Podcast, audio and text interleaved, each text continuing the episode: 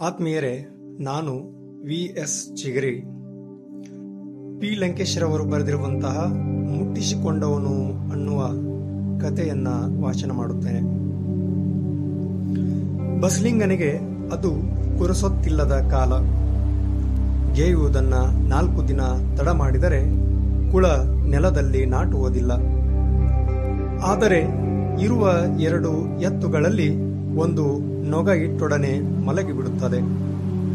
ಎಷ್ಟು ಹೊಡೆದರೂ ಏಳುವುದಿಲ್ಲ. ಇನ್ನೊಂದು ಕೂಡ ತನ್ನ ಸಹೋದ್ಯೋಗಿಯಂತೆಯೇ ಆಗಿಬಿಡುವ ಸೂಚನೆಗಳಿವೆ. ಮಲಗಿದ್ದು ಒಂದು ಏಟು ಕೊಟ್ಟೊಡನೆ ಏಳುತ್ತದೆ. ಜೊತೆಗಾರ ಏಳುವುದನ್ನೇ ಕಾದು ಕೆಲಸವಿಲ್ಲದ ಬಗ್ಗೆ ಖುಷಿಗೊಳ್ಳುವಂತೆ ಕಂಡುಬರುತ್ತದೆ. ಆದ್ದರಿಂದ ಬಸಲಿಂಗ ಎರಡೂ ಎತ್ತುಗಳನ್ನ ಯಾರಿಗಾದರೊಬ್ಬರಿಗೆ ಸಾಟಿಯಲ್ಲಿ ಕೊಟ್ಟು ಹೊಸ ಎತ್ತುಗಳನ್ನ ಹೊಂಚಿಕೊಳ್ಳಬೇಕು. ಮಗುವಿಗೆ ಮೈಯಲ್ಲಿ ಸರಿಯಿಲ್ಲ. ಶಿವನೂರು ಸ್ವಾಮಿಗಳಿಗೆ ತೋರಿಸಬೇಕು ಎಂದು ಹೆಂಡತಿ ಸಿದ್ಲಿಂಗಿ ಹೇಳುತ್ತಲೇ ಇದ್ದಾಳೆ. ಮಗುವಿನ ಕೆಮ್ಮು ಹೋಗುತ್ತಲೇ ಇಲ್ಲ. ಈ ನಡುವೆ ಬಸಲಿಂಗನಿಗೆ ಇನ್ನೊಂದು ತೊಂದರೆ ಕಾಣಿಸಿಕೊಂಡಿತು.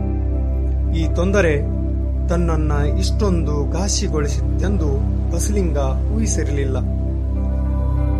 ತನ್ನ ಮಲಗುವ ಎತ್ತುಗಳನ್ನ ಸಾಟಿ ಮಾಡಲು ಹೇಳಬೇಕಾದ ಸುಳ್ಳು ಅವನ ತಲೆ ತಿನ್ನತೊಡಗಿತ್ತು. ಸುಳ್ಳು ಹೇಳಲು ಬೇಕಾದ ಛಾತಿ ಮಾತುಗಾರಿಕೆ ಅವನಲ್ಲಿರಲಿಲ್ಲ. ಎತ್ತುಗಳ ಬಗ್ಗೆ ಹೇಳಲು ಒಳ್ಳೆಯದನ್ನ ಲೆಕ್ಕ ಹಾಕಿದಂತೆಲ್ಲ ತಲೆ ಬಿಸಿಯಾಗುತ್ತಿತ್ತು.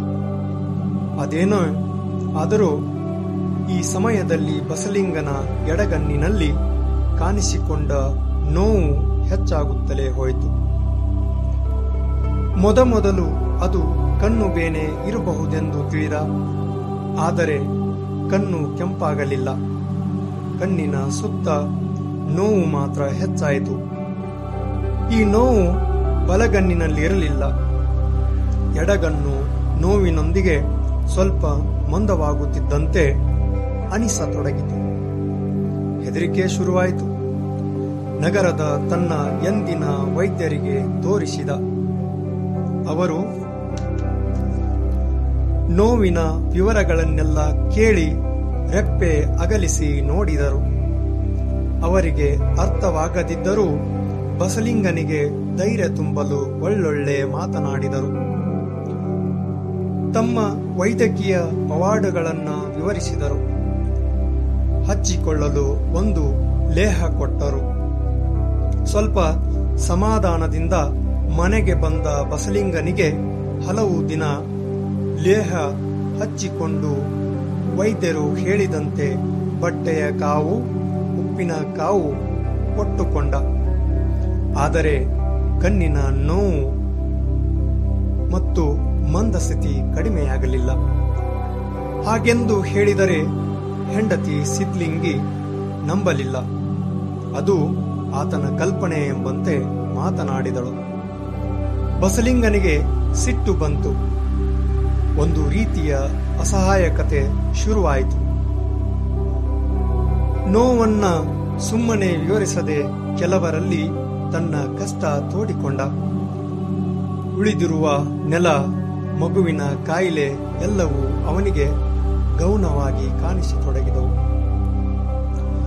ಯಾರೋ ಒಬ್ಬರು ಸರ್ಕಾರಿ ಆಸ್ಪತ್ರೆಯ ಡಾಕ್ಟರ್ ತಿಮ್ಮಪ್ಪನಿಗೆ ತೋರಿಸಲು ಹೇಳಿದರು. ಸರ್ಕಾರಿ ಆಸ್ಪತ್ರೆ ಅಂದರೆ ದಿಕ್ಕು ದಿವಾಳಿ ಇಲ್ಲದವರು ಹೋಗುವ ಜಾಗ ಎಂದು ತಿಳಿದಿದ್ದ ಅವನಿಗೆ ಇದು ಕೊನೆಯ ಪ್ರಯತ್ನವಾಗಿ ಕಾಣಿಸಿತು. ಆದರೆ ಅವನಿಗೆ ತಿಮ್ಮಪ್ಪನ ಬಗ್ಗೆ ಹೇಳಿದ್ದವರು ಧೈರ್ಯ ತುಂಬಿದರು. ಖಾಸಗಿ ಆಸ್ಪತ್ ಖಾಸಗಿಯ ವೈದ್ಯರು ಕೂಡ ಎಷ್ಟು ಕೆಟ್ಟವರೆಂದು ವಿವರಿಸಿದರು. ಡಾಕ್ಟರ್ ತಿಮ್ಮಪ್ಪ ಬಿಡುವಿಲ್ಲದ ವೈದ್ಯರು ಅವರ ಆಸ್ಪತ್ರೆಯಲ್ಲಿ ಹತ್ತಾರು ಜನ ಸಾಲುಗಟ್ಟಿ ನಿಂತಿದ್ದರು. ಎಲ್ಲರೂ ಬಡವರು, ಬಸಲಿಂಗ ಕಾಯುತ್ತಾ ಕೂತ. ಅವನ ಸರದಿ ಬಂದಾಗ ತಿಮ್ಮಪ್ಪನವರ ಎದುರು ನಿಂತ ಒಟ್ಟಿಗೆ ತನ್ನ ಕಷ್ಟಗಳನ್ನ ತೋಡಿಕೊಂಡ. ತನ್ನ ಮಲಗುವ ಎತ್ತುಗಳಿಂದ ಹಿಡಿದು ತನ್ನ ನೋವು ತನ್ನ ನಿದ್ರೆ ನೆಮ್ಮದಿಯಗಳನ್ನೆಲ್ಲ ಕೆಡಿಸಿರುವುದನ್ನ ಹೇಳಿದ. ತಿಮ್ಮಪ್ಪ ಅವನನ್ನ ಪರೀಕ್ಷಿಸಿದರು. ಸೂಟಿಯಾದ ಬೆರಳುಗಳ ವಿಶ್ವಾಸ ತುಂಬಿದ ಮಾತುಗಳ ಡಾಕ್ಟರು. ಬಸಲಿಂಗನ ದೃಷ್ಟಿಯ ಅಳತೆ, ಸ್ಪಷ್ಟತೆಯನ್ನ ನೋಡಿದರು. ನೋವಿನ ಕಾರಣಕ್ಕಾಗಿ ಹುಡುಕಿದರು. ಕೊನೆಗೆ ಹೇಳಿದರು, ನಿನ್ನ ಕಣ್ಣು ಸರಿ ಹೋಗುತ್ತೆ, ಆದರೆ ಆಪರೇಷನ್ ಆಗ್ಬೇಕು. ಪರವಾಗಿಲ್ವಾ? ಖಂಡಿತ ಸರಿ ಹೋಗುತ್ತಾ? ಎಂಬಂತೆ ಬಸಲಿಂಗ ನೋಡಿದ. ತಿಮ್ಮಪ್ಪ ವಿಶ್ವಾಸದಿಂದ ಮಾತನಾಡಿದರು. ಬಸಲಿಂಗನಿಗೆ ಇದನ್ನೂ ತನ್ನ ಮನಸ್ಸಿನಲ್ಲಿಯೇ ಇಟ್ಟುಕೊಂಡ. ಸಿದ್ಲಿಂಗಿ ಕೇಳಿದಾಗ ಡಾಕ್ಟರ್ ಹೆಸರನ್ನ ಮಾತ್ರ ಹೇಳಿದ. ವಿವರಗಳನ್ನ ತಿಳಿಸುವ ಉತ್ಸಾಹ ಅವನಲ್ಲಿ ಇರಲಿಲ್ಲ ಮರುದಿನ ಹಕ್ಕೆ ಹಿತ್ತಲು ನೀರು ನಿಡಿಯ ಕೆಲಸವೆನ್ನೆಲ್ಲ ಮುಗಿಸಿ ಆಸ್ಪತ್ರೆಗೆ ಹೊರಟ. ತಿಮ್ಮಪ್ಪ ಎಷ್ಟು ಒಳ್ಳೆಯವರೆಂದರೆ ಅವರು ಅವನಿಗಾಗಿ ಕಾಯುತ್ತಿದ್ದಂತಿತ್ತು. ಬಸಲಿಂಗನಲ್ಲಿ ಅವರಿಗೆ ವಿಶೇಷ ಆಸಕ್ತಿ ಪ್ರೀತಿ ಮೂಡಿದವು. ಅವನ ಹೊಲ, ಎತ್ತು, ಮಗು ಕೂಡ ಅವರಲ್ಲಿ ನಿಂತಿದ್ದವು. ಅನುಭವಿ ವೈದ್ಯರಾದ ತಿಮ್ಮಪ್ಪ ಬಸಲಿಂಗನನ್ನು ಆಪರೇಷನ್, ಆಪರೇಷನ್ಗೆ ಸಿದ್ಧಗೊಳಿಸಿ ಕೆಲವೇ ನಿಮಿಷಗಳಲ್ಲಿ ಆಪರೇಷನ್ ಮುಗಿಸಿದರು. ಅವನ ಕೈ ಹಿಡಿದುಕೊಂಡು ಹೇಳಿದರು, ನೋಡು, ಇದು ಸೂಕ್ಷ್ಮವಾದ ಶಸ್ತ್ರಚಿಕಿತ್ಸೆ. ನೀನು ಎರಡು ವಾರ ತಲೆಗೆ ನೀರನ್ನ ಸುಂಕಿಸಬಾರದು. ನೀರು ಬಿದ್ದರೆ ಕಣ್ಣು ಹೋಗುವ ಅಪಾಯವೂ ಇದೆ. ಇದನ್ನ ಸರಿಯಾಗಿ ನೆನಪಿಟ್ಟುಕೋ. ಬಸಲಿಂಗನಲ್ಲೂ ತಿಮ್ಮಪ್ಪನವರ ಬಗ್ಗೆ ವಿಚಿತ್ರ ಪ್ರೀತಿ ಬೆಳೆದಿತ್ತು. ಆದರೆ ಅವನು ಮನೆಗೆ ಹೋದ ಮೇಲೆ ಸಿದ್ಲಿಂಗಿ ದೊಡ್ಡ ರಾಧಾಂತವನ್ನೇ ಎಪ್ಪಿಸಿದಳು ಆಕೆಗೆ ಅದು ಹೇಗೋ ತಿಮ್ಮಪ್ಪ ಹೊಲೆಯರೆಂಬ ಹೊಲೆಯರೆಂಬುದು ಗೊತ್ತಾಗಿತ್ತು. ತನಗೆ ಗೊತ್ತಿಲ್ಲದ ವಿಷಯ ಆಕೆಗೆ ಹೇಗೆ ತಿಳಿಯಿತೆಂದು ಬೆರಗಾದ. ತನ್ನ ತಿಮ್ಮಪ್ಪನ ನಡುವಿನ ಸಂಬಂಧ ಅವನಿಗೆ ಬೇರೆ ಎರಕದಲ್ಲಿ ಒಯ್ದಂತೆ ಕಾಣಿಸಿಕೊಳ್ಳತೊಡಗಿತು. ತನ್ನನ್ನು ಮುಟ್ಟುವ ಮುನ್ನ ಅವರು ತಮ್ಮ ಜಾತಿಯ ಬಗ್ಗೆ ಒಂದು ಮಾತು ಹೇಳಿದರೆ ಒಳ್ಳೆಯದಿತ್ತೆಂದು ಕ್ಷಣ ಅನಿಸಿತ್ತು. ಆದರೆ ಅಂತ ಯೋಚನೆ ಕೆಟ್ಟದ್ದೆಂದು ಬೈದುಕೊಂಡ. ತನ್ನ ಆಳ್ತನದಲ್ಲಿ ಏನೋ ಕಮ್ಮಿಯಾದಂತೆ ಬಸಲಿಂಗನಿಗೆ ಅನಿಸಿತು. ಇದರಿಂದ ನೊಂದುಕೊಂಡ. ಈ ವಿಷಯವನ್ನ ಯಾರಿಗೂ ಹೇಳಕೂಡದೆಂದು ತೀರ್ಮಾನಿಸಿದ. ಸಿದ್ಲಿಂಗಿ ಕೂಡ ಇದನ್ನ ಒಪ್ಪಿದಳು. ಸೂತಕವನ್ನ ಪರಿಹರಿಸಲು ಬಸಲಿಂಗ ಬಸಲಿಂಗ ಮೈ ತೊಳೆದುಕೊಳ್ಳಬೇಕು. ತಿಮ್ಮಪ್ಪನವರ ಹಿತವಚನವನ್ನ ಮರೆಯದಿದ್ದರೂ ಅದು ಅಸ್ಪಷ್ಟವಾಗತೊಡಗಿತು. ಸಿದ್ಲಿಂಗಿ ಅವನಿಗೆ ಕಣ್ಣು ಮಾತ್ರ ನೆನೆಯದಂತೆ ಬಿಸಿ ಬಿಸಿ ನೀರು ಹೊಯ್ದು ಸ್ನಾನ ಮಾಡಿಸಿದಳು. ಮನಸ್ಸು ಹಗುರಾದರೂ ಪಟ್ಟುಗಳಲ್ಲಿ ಭದ್ರವಾಗಿದ್ದ ಎಡಗಣ್ಣು ಎರಡು ದಿನ ನೋವಿನಿಂದ ಮುಕ್ತವಾಗಿದ್ದು ಮೂರನೆಯ ದಿನದಿಂದ ತುಡಿಯತೊಡಗಿತು. ಮತ್ತೆ ನೋವು ಶುರುವಾಯಿತು. ಆಗ ಬಸಲಿಂಗ ಇಕ್ಕಟ್ಟಿಗೆ ಪಶ್ಚಾತ್ತಾಪಕ್ಕೆ ಸಿಕ್ಕಿ ಹಾಕಿಕೊಂಡ ಸುಳ್ಳು ಹೇಳಲಾರದ ಬಸಲಿಂಗ ಒಂದು ವಾರದೊಳಗೆ ತಿಮ್ಮಪ್ಪನವರನ್ನ ಬಿಟ್ಟು ಬೇರೆಲ್ಲ ಡಾಕ್ಟರುಗಳಿಗೆ ತನ್ನ ಕಣ್ಣು ತೋರಿಸಿ ತೊಡಗಿದ ಆದದ್ದು ಹೇಳಿದ, ಅವರು ನೀಡಿದ ಸಲಹೆ ಔಷಧಿ ಸರಿ ಹೋಗಲೇ ಇಲ್ಲ. ಬೇರೆ ದಾರಿ ಕಾಣದೆ ತಿಮ್ಮಪ್ಪನವರ ಬಳಿಗೆ ಹೋದ. ಅವರು ಅವನನ್ನ ಪ್ರೀತಿಯಿಂದಲೇ ಪ್ರಶ್ನೆ ಕೇಳತೊಡಗಿದರು. ಬಸಲಿಂಗ ಉತ್ತರಿಸಿದ, ತಾನು ತನ್ನ ತಲೆಗೆ ನೀರನ್ನ ಸೊಂಕಿಸಿಯೇ ಇಲ್ಲ ಎಂದು ಸುಳ್ಳು ಹೇಳಿದ. ಅವನು ನಡುಗುತ್ತಿರುವುದನ್ನ ನೋಡಿ ತಿಮ್ಮಪ್ಪ ತಮಗನಿಸಿದ್ದನ್ನ ಹೇಳಿದರು. ತನ್ನ ಸುಳ್ಳು ಡಾಕ್ಟರಿಗೆ ಗೊತ್ತಾಗ, ಗೊತ್ತಾಗಿರುವುದನ್ನ ಕಂಡ ಬಸಲಿಂಗ ಇನ್ನೂ ತಪ್ಪಿಬ್ಬಾದ ಬಸಲಿಂಗಪ್ಪ, ನೀನು ತುಂಬಾ ಒಳ್ಳೆಯವನು.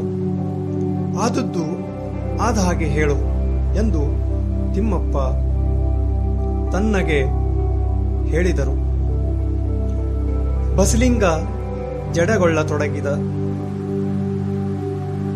ಸುಳ್ಳು ಹೇಳಿದ್ದ ಬಸಲಿಂಗ ಈಗ ಯಾಂತ್ರಿಕವಾಗಿ ಆದದ್ದನ್ನೆಲ್ಲ ಹೇಳಿದ. ತನ್ನ ಎದೆಯ ಭಾರ ಇಳಿದಂತೆ ಸುಮ್ಮನೆ ಮೌನವಾಗಿ ಕೂತ. ಹೆಂಗಾದ್ರೂ ಮಾಡಿ ನಂಗೆ ಇನ್ನೊಂದ್ಸಲ ಆಪರೇಷನ್ ಮಾಡಿಬಿಡ್ರಿ. ನಿಮ್ಮ ಮಾತು ಮೀರೊಲ್ಲ ಅಂದ. ತಿಮ್ಮಪ್ಪ ಕತ್ತು ಅಲ್ಲಾಡಿಸಿದರು. ಇನ್ನೊಂದು ಆಪರೇಷನ್ನಿಂದ ಏನೂ ಆಗುವುದಿಲ್ಲ ಎಂದು ಹೇಳಿದರು. ಈಗಿರೋ ಗಾಯಕ್ಕೆ ಔಷಧಿ ಕೊಡ್ತೇನೆ, ತಪ್ಪದೆ ಹಚ್ಚಿಕೋ ಎಂದು ಹೇಳಿದರು.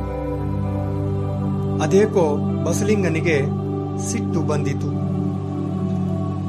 ತನ್ನ ಜಾತಿಯನ್ನ ಕೆಡಿಸಿದ ತಿಮ್ಮಪ್ಪ ತನ್ನ ಬಗ್ಗೆ ನಿರ್ಲಕ್ಷ್ಯ ಬೆಳೆಸಿ ನಿರ್ಲಕ್ಷ್ಯ ಬೆಳೆಸಿಕೊಳ್ಳುತ್ತ ಬೆಳೆಸಿಕೊಳ್ಳುತ್ತಿರುವಂತೆ ಅನಿಸತೊಡಗಿತ್ತು. ತನ್ನ ಕಣ್ಣು ಹೋಗಲು ತಿಮ್ಮಪ್ಪ ಅದ್ಯಾವುದೋ ರೀತಿಯಲ್ಲಿ ಕಾರಣರಾದ ಕಾರಣರಾದಂತೆ ತಿಳಿದ. ಆದದ್ದನ್ನೆಲ್ಲ ತಾನು ಬಲ್ಲವರಲ್ಲಿ ಹೇಳಿಕೊಂಡು ತಿಮ್ಮಪ್ಪನವರನ್ನ ಟೀಕಿಸಿದ. ಅವರಲ್ಲೂ ತಿಮ್ಮಪ್ಪನ ಬಗ್ಗೆ ಸಿಟ್ಟು ಬರುವಂತೆ ವಿಷಯಗಳನ್ನ ತಿರುಚಿ ಹೇಳಿದ. ಹೇಳುತ್ತಾ ಹೋದಂತೆ ತಾನು ತಿರುಚಿ ಹೇಳುತ್ತಿರುವುದೇ ಸತ್ಯವಿರುವುದಾಗಿ ನಂಬಿದ. ಮತ್ತೊಮ್ಮೆ ಇಡೀ ದಿನ ಏನೂ ಅರ್ಥವಾಗದವನಂತೆ ಕೂತು ಬಿಡುವ. ತನ್ನಲ್ಲಿ ಬೆಳೆಯುತ್ತಿದ್ದ ಸಣ್ಣತನಕ್ಕೆ ನಂಗಾಗಿ ಬಿಡುವ. ಇದು ಎತ್ತಿನ ಸಾಟಿಗೆ ಅನುಕೂಲವಾಗಬಹುದು. ಸುಳ್ಳು ತನ್ನ ಕುಟುಂಬಕ್ಕೆ ಸಹಾಯವಾಗಬಹುದು. ಹೀಗೋ ಅನಿಸಿತು. ಹೆಂಡತಿ ಸಿದ್ಲಿಂಗಿಯ ಜೊತೆಗೆ ಮಾತಾಡುವಾಗ ಹೆಚ್ಚಿನ ಗೆಲುವು ಅವನ ದನಿಯಲ್ಲಿ ಕಾಣಿಸಿಕೊಂಡಿತು. ಉಡಾಫೆಯ ಮಾತುಗಳನ್ನು ಆಡುವುದನ್ನ ಕಲಿಯಬೇಕೆನಿಸಿತು. ಗೆಯುವುದು ತಡವಾದರೆ ಸಾಲ ಎತ್ತಿ ಬದುಕಲು ಕೂಡ ಉಡಾಫೆ ಸಹಾಯಕ.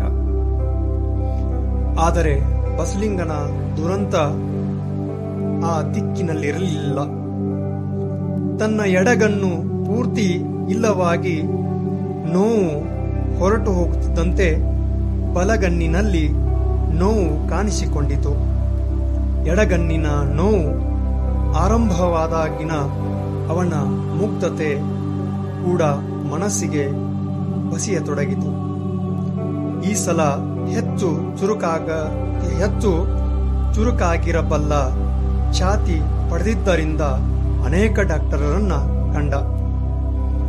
ತಾನು ಬಲ್ಲ ತನ್ನ ಲಿಂಗಾಯತ ಜಾತಿಯ ರಾಜಕಾರಣಿ ರುದ್ರಪ್ಪನನ್ನು ಜೊತೆಗೆ ಕರೆದುಕೊಂಡು ಡಾಕ್ಟರಲ್ಲಿಗೆ ಅಲೆದ.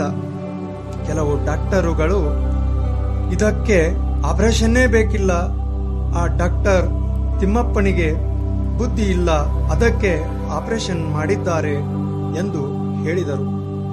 ಔಷಧಿ ನೀಡಿ ಹಿತವಚನ ಕೊಟ್ಟರು. ಆದರೆ ಬಸಲಿಂಗನ ನೋವು ಕಡಿಮೆಯಾಗಲಿಲ್ಲ. ಆತಂಕ ಹೋಗಲಿಲ್ಲ. ಈ ಕಣ್ಣಿನ ರೋಗಕ್ಕೆ ಔಷಧಿ ಇದ್ದೇ ಇರುತ್ತದೆಂದು ನಂಬತೊಡಗಿದ್ದ ಬಸಲಿಂಗ ಆಸುಪಾಸಿನಲ್ಲಿ ಇದ್ದ ಡಾಕ್ಟರ್ನೆಲ್ಲ ನೋಡಿದ. ಕೊನೆಗೆ ತನ್ನ ಉಡಾಫೆಯ ಶೈಲಿಯಲ್ಲೇ ತಿಮ್ಮಪ್ಪನವರನ್ನ ನೋಡಿದ. ತಿಮ್ಮಪ್ಪ ತನ್ನ ರೋಗಿಯಲ್ಲಿ ಆಗಿದ್ದ ಬದಲಾವಣೆ ಗಮನಿಸಿದರು. ಆತನ ಗಂಟಲು ದೊಡ್ಡದಾಗಿತ್ತು. ಅವನು ತನಗರಿವಿಲ್ಲದಂತೆಯೇ ಸಣ್ಣವನಾಗತೊಡಗಿದ್ದ. ಅವನ ಕಾಯಿಲೆ ದೇಹದ ಮಟ್ಟದಿಂದ ಮಾನಸಿಕ ಸ್ತರವನ್ನ ತಲುಪತೊಡಗಿತ್ತು. ತಿಮ್ಮಪ್ಪ ನೋವಿನಿಂದಲೇ ಹೇಳಿದರು, ಬಸಲಿಂಗಪ್ಪ, ನಾನು ನಿನ್ನನ್ನ ಮುಟ್ಟಿದ್ದು ಡಾಕ್ಟರ್ ಆಗಿ. ಆದರೆ ನಿನ್ನಂತ ಮುಗ್ಧ ಮನುಷ್ಯನಲ್ಲಿ ಕೂಡ ಈ ಮುಟ್ಟುವಿಕೆ ನಾನು ಊಹಿಸದೆ ಇದ್ದುದನ್ನ ಮಾಡಿದೆ. ಅದು ನಿನ್ನ ತಪ್ಪಲ್ಲ.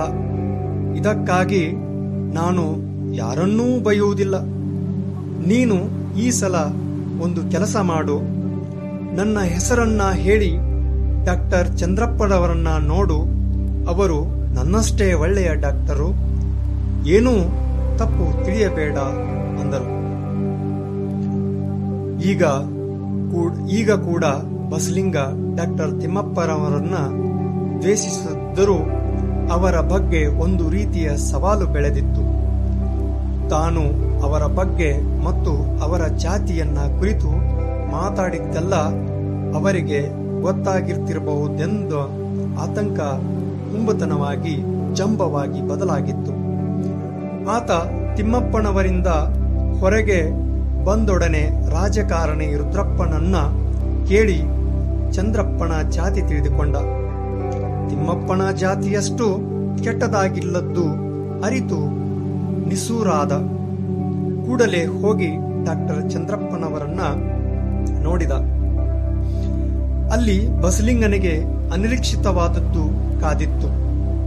ಬಸಲಿಂಗನ ಎಡಗಣ್ಣಿನ ಪೂರ್ತಿ ಚರಿತ್ರೆಯನ್ನ ಬಸಲಿಂಗ, ಬಸಲಿಂಗನ ತಿರುಚುಕೆಯೊಂದಿಗೆ ತಿರುಚುವಿಕೆಯೊಂದಿಗೆ ಕೇಳಿದ ಚಂದ್ರಪ್ಪ ಹೇಳಿದರು, ಡಾಕ್ಟರ್ ತಿಮ್ಮಪ್ಪನವರಿಂದ ಆಗದ ಕೆಲಸ ನನ್ನಂತವರಿಂದ ಸಾಧ್ಯವಿಲ್ಲ. ನಮ್ಮ ವೈದ್ಯ ಲೋಕ ಬಲ್ಲ ಅತ್ಯಂತ ಪ್ರಾಮಾಣಿಕ, ಪ್ರತಿಭಾವಂತ ಡಾಕ್ಟರು ತಿಮ್ಮಪ್ಪ. ಈ ಕಣ್ಣಿನ ರೋಗ ಅವರ ವಲಯಕ್ಕೆ ಸೇರಿತ್ತು. ನೀನು ಅವರನ್ನ ನೋಡಿ, ಅವರನ್ನ ನೋಡಿದರೆ ಮಾತ್ರ ಇರುವ ಒಂದು ಕಣ್ಣು ಉಳಿಯುತ್ತೆ. ರಾಜಕಾರಣಿ ರುದ್ರಪ್ಪನೊಂದಿಗೆ ಹೊರಗೆ ಬಂದ ಬಸಲಿಂಗ ಬಿಸಿಲಲ್ಲಿ ತಲೆಯ ಮೇಲೆ ಕೈ ಹೊತ್ತು ಕೂತ. ಯಾರು ಮಾತಾಡಿಸಿದರೂ ಮಾತಾಡಲೇ ಇಲ್ಲ. ಹೆಂಡತಿಯ ಮಾತು ಕಿವಿಗೆ ಬೀಳಲೊಲ್ಲವು. ಬಲಗಣ್ಣಿನ ನೋವು ಭೀಕರವಾಗಿತ್ತು.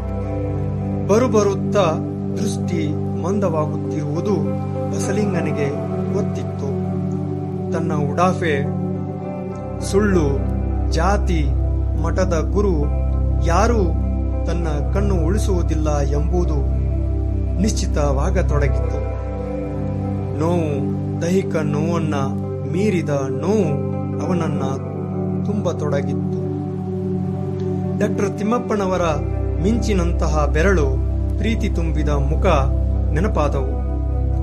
ತನ್ನ ಹೊಲ, ತನ್ನ ಎತ್ತುಗಳು, ತನ್ನ ಗದ್ದೆಯ ವಾರೆಯಲ್ಲಿರುವ ಮಾವಿನ ಮರ ಪಾರಿಜಾತದ ಹೂ.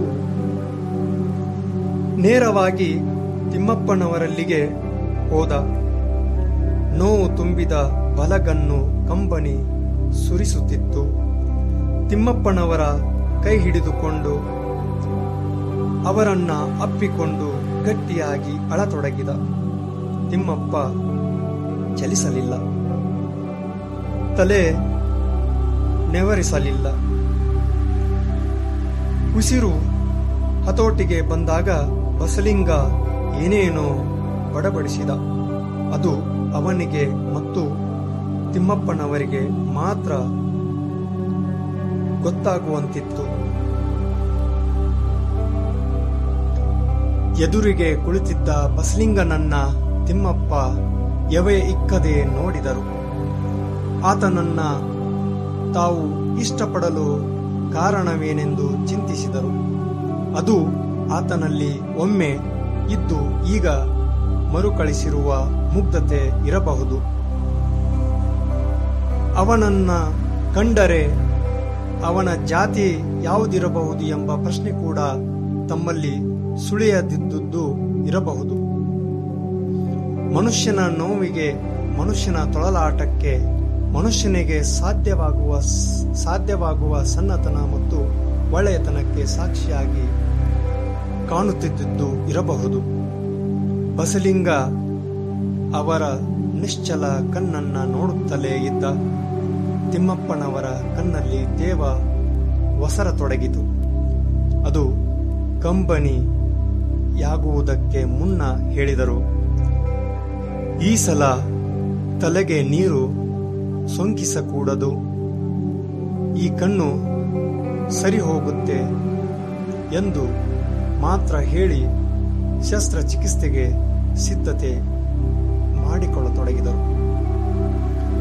ಸುಳ್ಳುಗಳಿಂದ ಮುಕ್ತವಾಗಿದ್ದ ಬಸಲಿಂಗ ಮಗುವಿನಂತೆ ಅವರ ಚಲನವಲನ ನೋಡುತ್ತಾ ಕೂತ